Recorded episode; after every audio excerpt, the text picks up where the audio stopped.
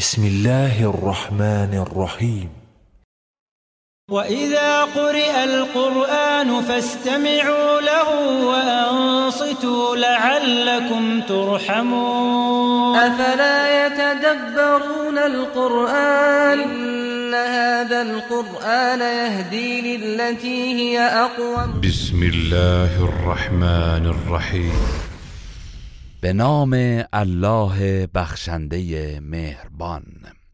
تبت يدا أبي لهب وتب بریده باد هر دو دست ابولهب و هلاک باد. ما أغنى عنه ماله وما كسب مال و ثروتش و آنچه به دست آورده بود به او سودی نبخشید. سيصلى نارا ذات لهب. به زودی به آتش شعلهور در خواهد آمد. وامرأته حمالة الحطب.